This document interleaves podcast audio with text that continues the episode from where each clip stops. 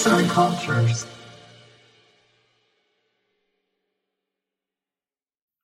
Merhaba sevgili dinleyiciler. Bugün size Orta Çağ'ın büyük humanisti olan ve zamanının çok ötesinde Thomas More adlı metni seslendireceğim.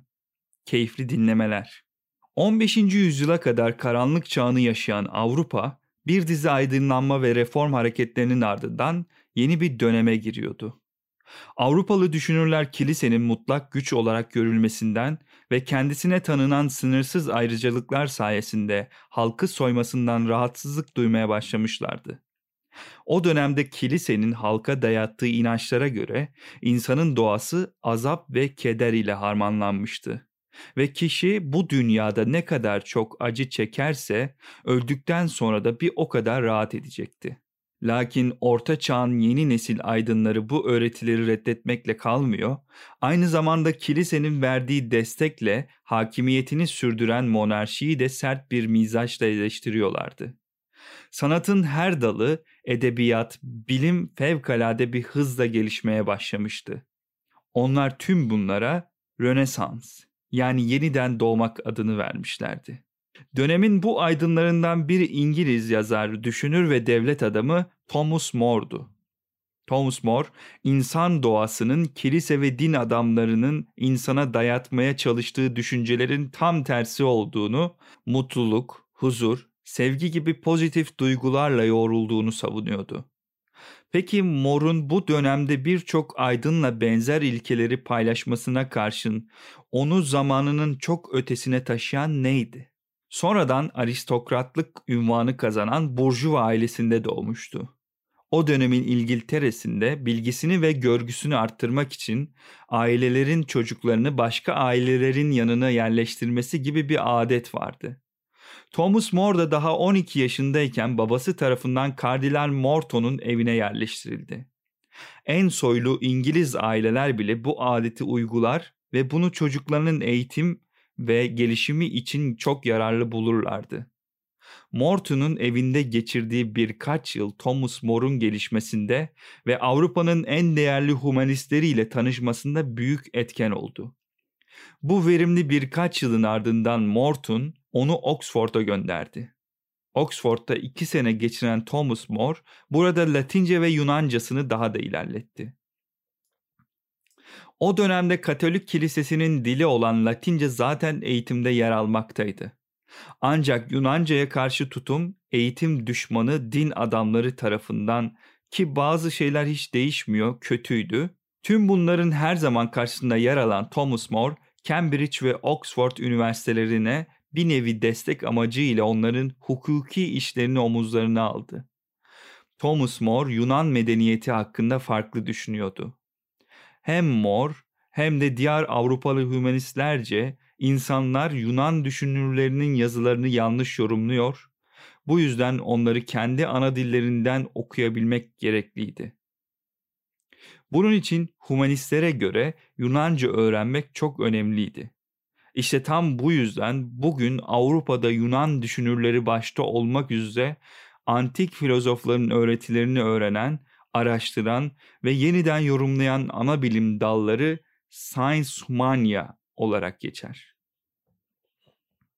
Kimi araştırmacılar Thomas More hakkında Avrupa'nın ilk sosyalisti olarak konuşur. Onu zamanının ötesinde kılan en önemli eseri ise İtopya kitabında anlattıklarıdır. Bir hayali ada devletinden bahseden More, kitap boyunca Ütopya'nın siyasi sistemini inceliyor.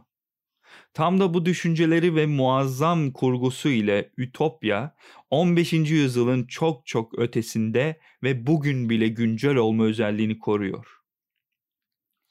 Peki neydi bu kitabı bu kadar güncel yapan? Aynı dönemde çeşitli eserler yazıldığı halde neden Ütopya aynı yüzyılda önce İtalyanca, sonra Fransızca ve İngilizceye çevrildi?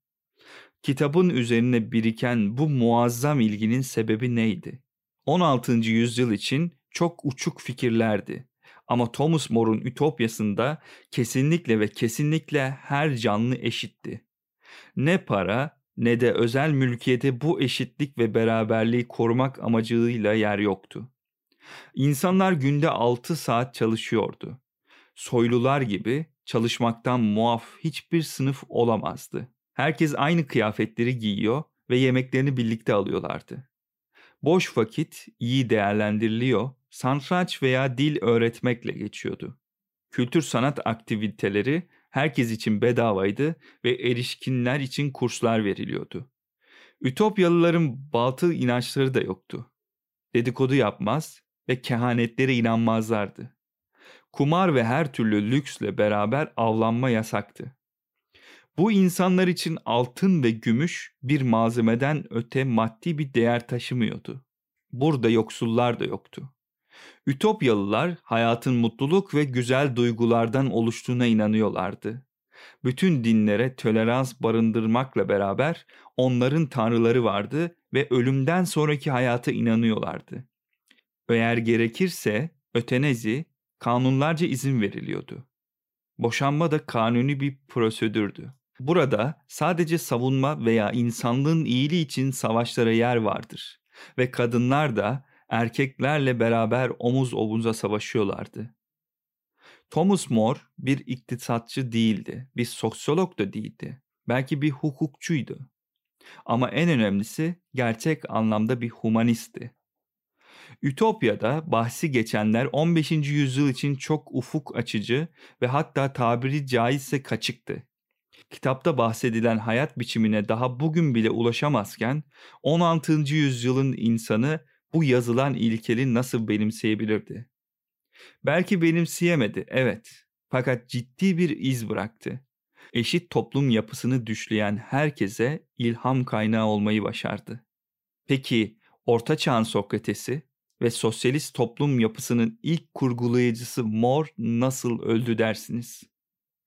Dönemin kralı pek hevesli olmamasına karşın büyük bir istekle Thomas More'u sarayda kendi etrafında görmek istemişti.